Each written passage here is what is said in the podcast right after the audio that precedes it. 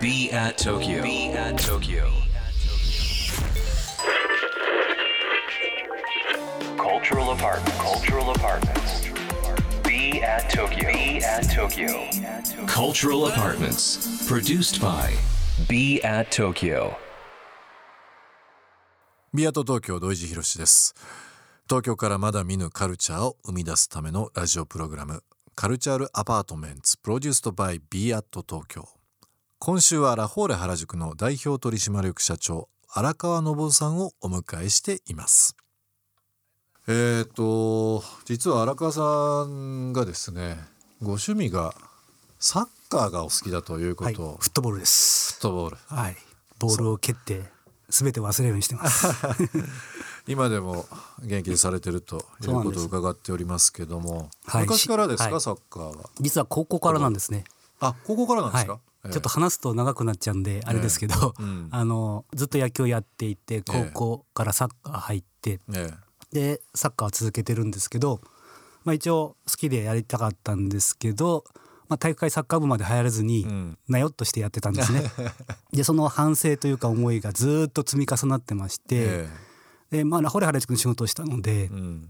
土日も休めないんですよ。えなのでサッカーできなかったので諦めてたんですけど、えうん。それこそ表参道ヒルズが一段落して、少し土日も自分の時間が持てるようになったら40代になってえまた目覚めてしまいましてあえる人の40代声になってからですか？そうなんです。ある先輩がえ「なんで荒川やんねえんだ」とええ「来い」って言われて、ええ。そういうシニアのチームに入って始めたらもうめちゃくちゃ楽しくなっちゃいまして、そこから再デビューしてね。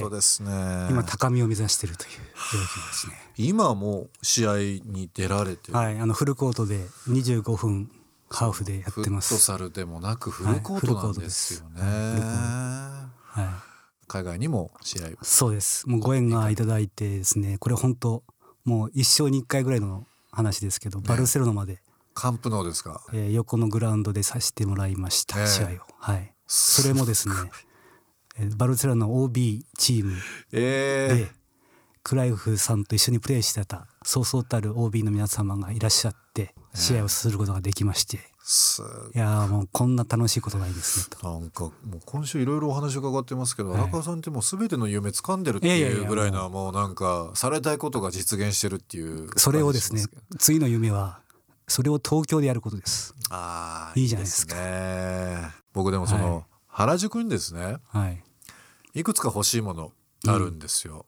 一つがですね、はい今サッカーの話じゃないんですけど、はい原宿にですねぜひスポーツバーとかスポーツカフェみたいなのがああそれも含めてですね。ただ飲みたいだけじゃないんですよね。いや飲みたいだけじゃないですよしっかりと応援してっていうんですけど なんか日本ってなかなかこんだけスポーツ人口多かったりまあ、うんいろんな毎日スポーツの番組やってるんですけど、うんうんなんでなんですかねスポーツバーっていうのがなんかこうあまりないというか、うん野球居酒屋とかうんはいろいろあるんですよ。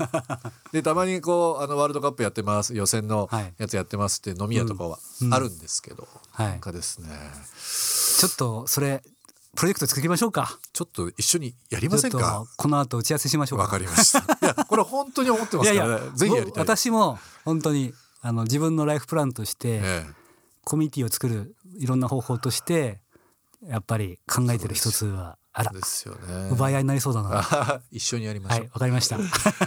あのー社会に出ていろいろ思うんですけど、やっぱりサッカーだと11人それぞれのポジション、動き方、うんうん全員有名選手であっても多分七分八分になっちゃいますし、はい、必要ないです。野球も打順が組まれていて守備が違って、はいうん能力がそれぞれあるからゆえに強かったり、うん。ファンがいたりっていうのがあるんでなんかこう特に社会に出るとやっぱり仕事の仕方とかも、うん。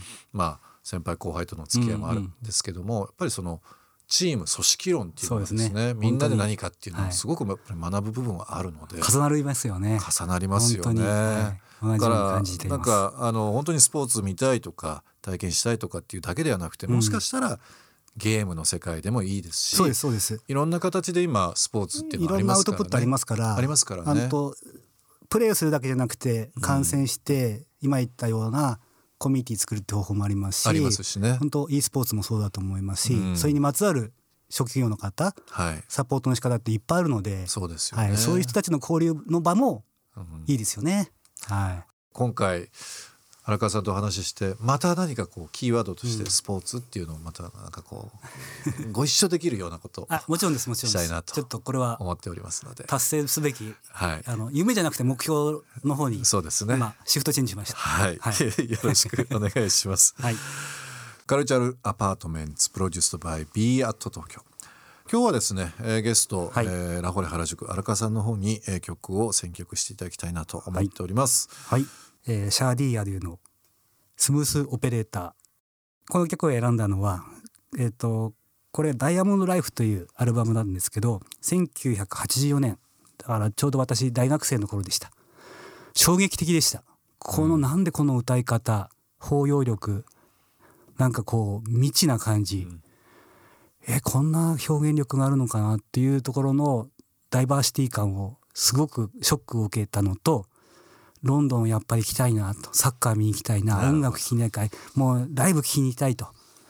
もう本当エンターテインメントを見たいってすごくあのワクワクさせた曲でありちょうど東京で一人住まいをしてた中でやっぱ夜景を見ながらこう一人ぽっつりなんか過ごしてる自分で酔いしれるのに最適な曲だなと思いましてスムースオペレーターをリクエストします。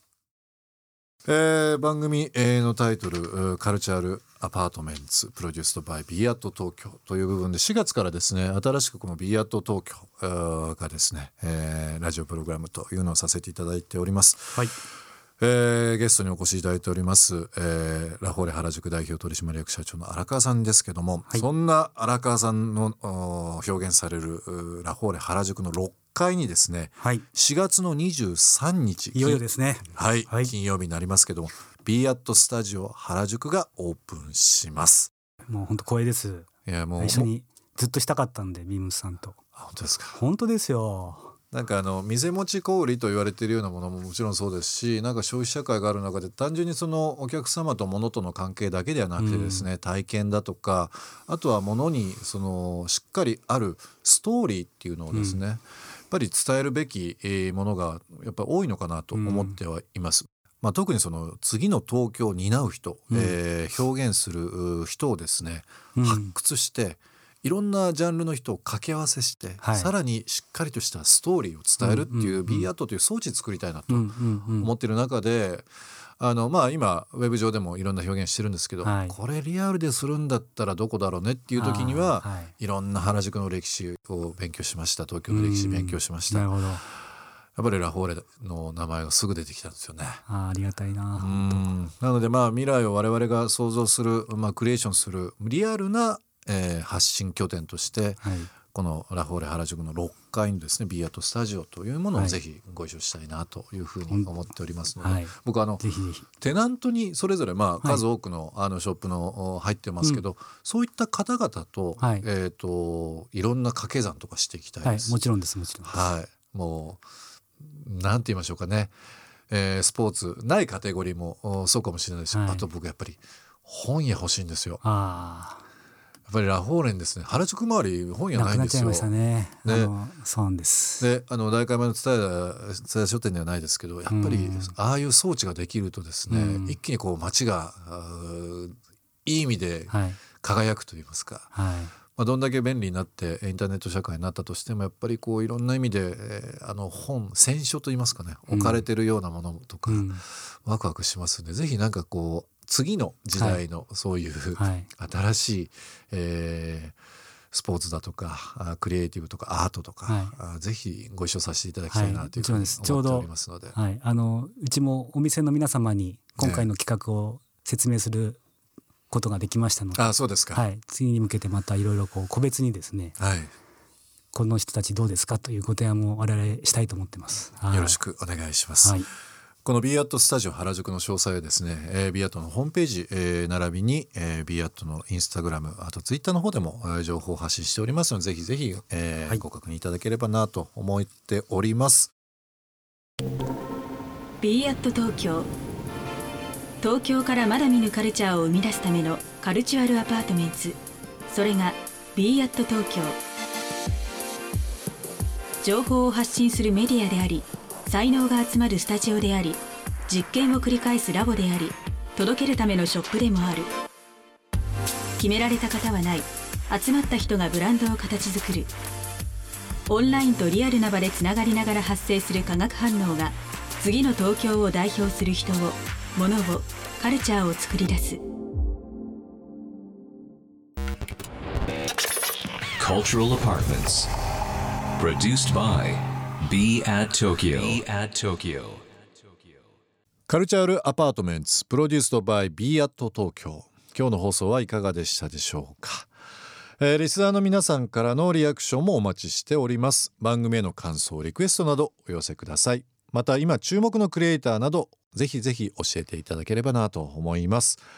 アドレスは b アット東京の頭文字を取って小文字で bat897 at interfm.jp 小文字で bat897 at interfm.jp ツイッターではハッシュタグ小文字で bat897 ツイッターではハッシュタグ小文字で bat897 をつけてつぶやいてください。それではまた明日この時間にお会いしましょう。b アット東京の土井地博でした。